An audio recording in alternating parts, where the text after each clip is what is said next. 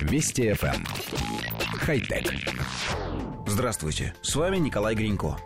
Компания Sainsbury's, владеющая второй по величине сетью супермаркетов в Британии, заказала исследование на тему будущего производства и потребления пищи. Футурологи и специалисты в области сельского хозяйства подготовили прогнозы на 2025, 2050 и 2169 годы.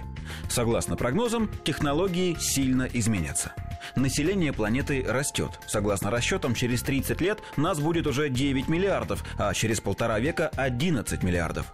У футурологов нет никаких сомнений в том, что люди будут потреблять меньше мяса и молочных продуктов. Это связано и с распространением вегетарианства, и с банальной нехваткой мощностей. Традиционное сельское хозяйство не сможет прокормить растущее население земного шара. Как следствие, вырастет рынок альтернативных белков, и уже к 2025 году его объем увеличится на четверть. Например, молоко станут производить на растительной основе, причем отдавая предпочтению сырью из водорослей.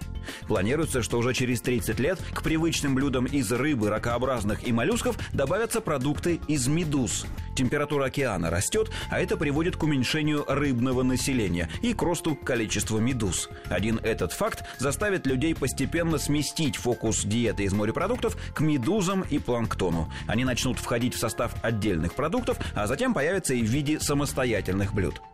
Изучается и производство еды из насекомых. Люди успешно используют в пищу кузнечиков, червей, муравьев и личинок жуков, но сегодня такая диета распространена только в беднейших странах, либо рассматривается в качестве экзотики.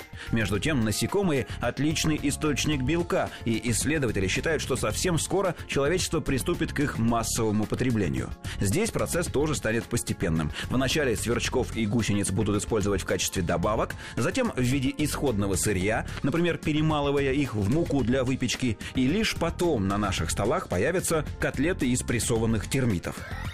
Единственное, чего мы не нашли в докладе футурологов – упоминание о синтетической пище. И это немного странно, ведь уже сегодня ученые умеют выращивать искусственное мясо и даже делать из него вполне съедобные котлеты для гамбургеров. Очевидно, что и это направление будет активно развиваться. Может быть, исследователи считают, что медузы, водоросли и кузнечики будут вкуснее, чем мясо из пробирки? Есть только один способ сравнить. Нужно попробовать и то, и другое. Мы, все редакции, с нетерпением ждем такой возможности. Хотя... Вести FM. Эм. Хай-тек.